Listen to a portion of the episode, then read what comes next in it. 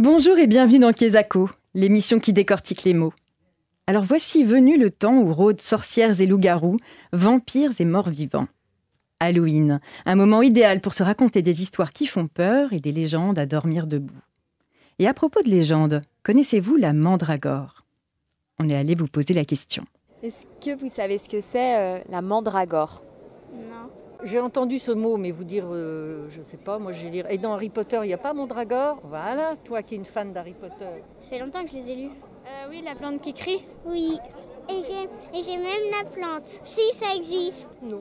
La mandragore, euh, c'est une plante pour, euh, autour d'Harry Potter euh, pour aller euh, nager sous l'eau, non? C'est pas un truc comme ça?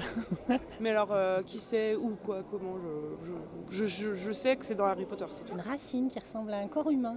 Déjà le mot mandragore, je trouve que c'est euh, c'est un joli mot et euh, pourquoi elle me fascine Bah, Parce que c'est elle a une forme humaine et que c'est surprenant. Et j'aime bien mandragore et j'aime bien élébore comme, comme nom.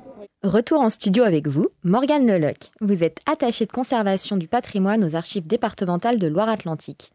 Et à l'occasion de l'exposition Apothicaire et pharmacien Remèdes aux maladies, qui a ouvert le 13 septembre dernier, vous avez accepté de venir nous raconter quelques-unes des légendes qui parsèment cette exposition, dont le sujet est pourtant tout à fait scientifique et très sérieux.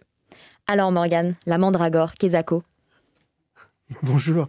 La mandragore Kezako, c'est une plante un peu mythique, avec plein de croyances et de légendes, qu'on connaît tous grâce à Harry Potter, euh, qui, euh, dans l'épisode 2 notamment, euh, Madame Pomme Fraîche ou Madame Four... Chourave. Madame Chourave, pardon, prépare un élixir à base de mandragore pour réveiller les individus pétrifiés. Et on voit que quand on tire sur la plante, ces plantes crient. Et c'est pas complètement faux. En tout cas, c'est une légende qui est avérée du côté de la mandragore. C'est une plante qu'on connaît dès l'Antiquité, dès les Égyptiens ou même dans les civilisations entre l'Euphrate et le Tigre. Et on lui donne plein de vertus à cette mandragore. Et notamment que quand on l'arrache, quand on l'accueille, euh, normalement, elle est censée crier. Et alors cette plante, comme vous êtes en train de nous le dire, Morgane, elle fait l'objet de nombreuses légendes. Effectivement, chez Harry Potter, elle permet par exemple d'annuler des sortilèges et d'autres enchantements.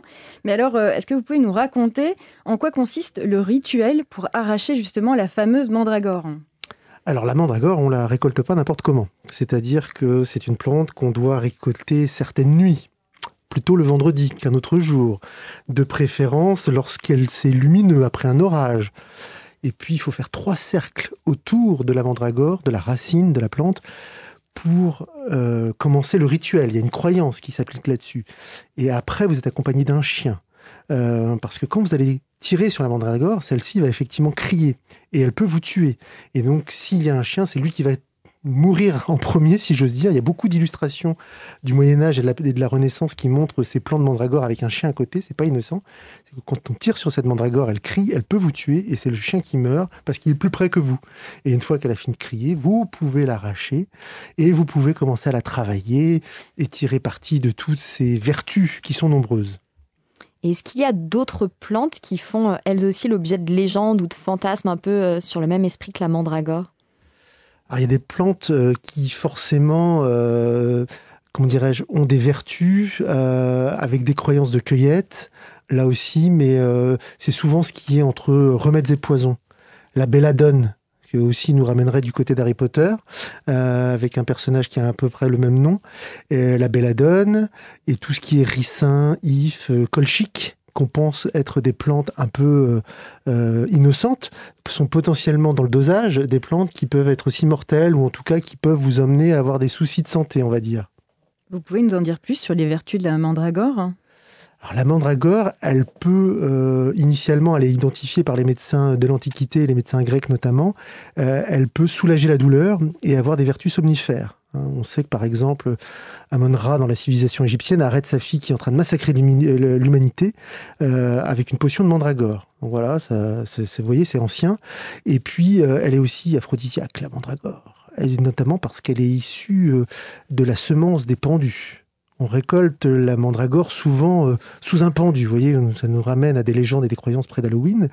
Et euh, le pendu meurt, euh, ses liquides quittent son corps, on va dire ça comme ça, et féconde la terre et euh, donne, euh, bah, comme ça vient d'un homme, ça donne une plante qui ressemble à un homme avec à peu près des jambes, à peu près des bras. On se rend compte dans cette exposition, donc apothicaire et pharmacien, que le monde de la médecine, de la superstition et du magique finalement sont pas si éloignés l'un de l'autre.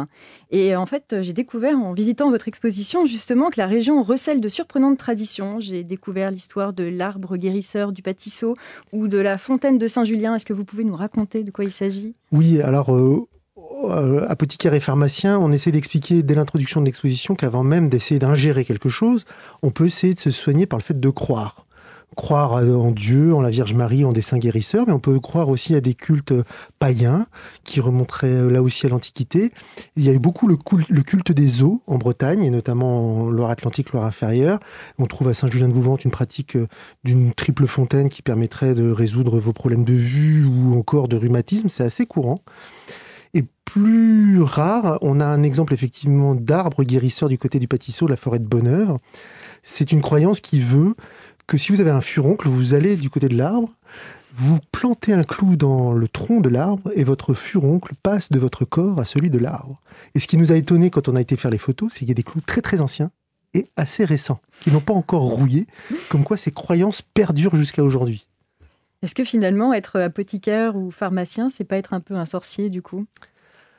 Alors pharmacien peut-être un petit peu moins, mais apothicaire, quand on voit ce qu'ils utilisent euh, avec du mercure, de l'huile de scorpion, de la momie, euh, du sang dragon, des yeux d'écrevisse, on a vraiment l'impression que c'est des recettes quasi magiques et on se demande où est-ce qu'ils vont chercher tout ça et quelle est l'efficacité avérée de ces produits. Merci beaucoup Morgane d'avoir partagé avec nous ces récits.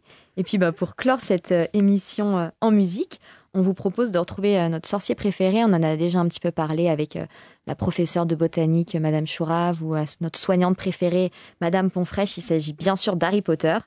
Puisque dans le film Le prisonnier d'Azkaban, le troisième, l'arrivée à Poudlard est rythmée par la chanson Double Trouble, qui est interprétée par la chorale de l'école, sous l'œil bien attentif du professeur Flitwick qui chapote le cœur des grenouilles.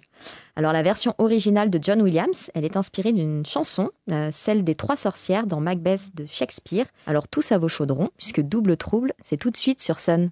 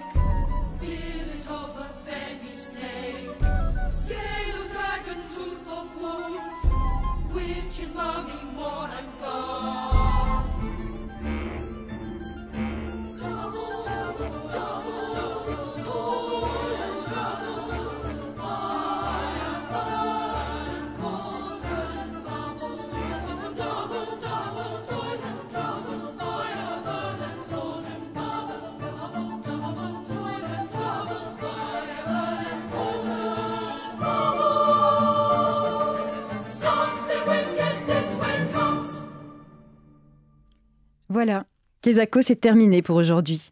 Mais promis, on se retrouve dans 15 jours avec un nouveau mot à tourner, à retourner et à décortiquer. D'ici là, profitez des vacances pour faire un tour du côté des archives départementales et en découvrir un peu plus sur les apothicaires, les pharmaciens et leurs remèdes parfois surprenants. Morgane, je vous laisse le mot de la fin pour nous dire un petit peu toute l'actualité de l'exposition dans les semaines à venir. Ah oui, l'exposition est ouverte jusqu'au 23 décembre, toute la semaine et le dimanche. Et puis en plus, on fait des nocturnes le 29 octobre. C'est-à-dire que dans les archives, vous avez euh, la découverte des archives avec le fantôme de l'archiviste pour Halloween. Et puis aussi dans l'exposition, on fait une espèce de cluedo pour retrouver l'empoisonneur. Donc il faut s'inscrire assez vite parce que les places sont limitées. Alors tous aux archives. Merci beaucoup Morgane. Merci Morgane.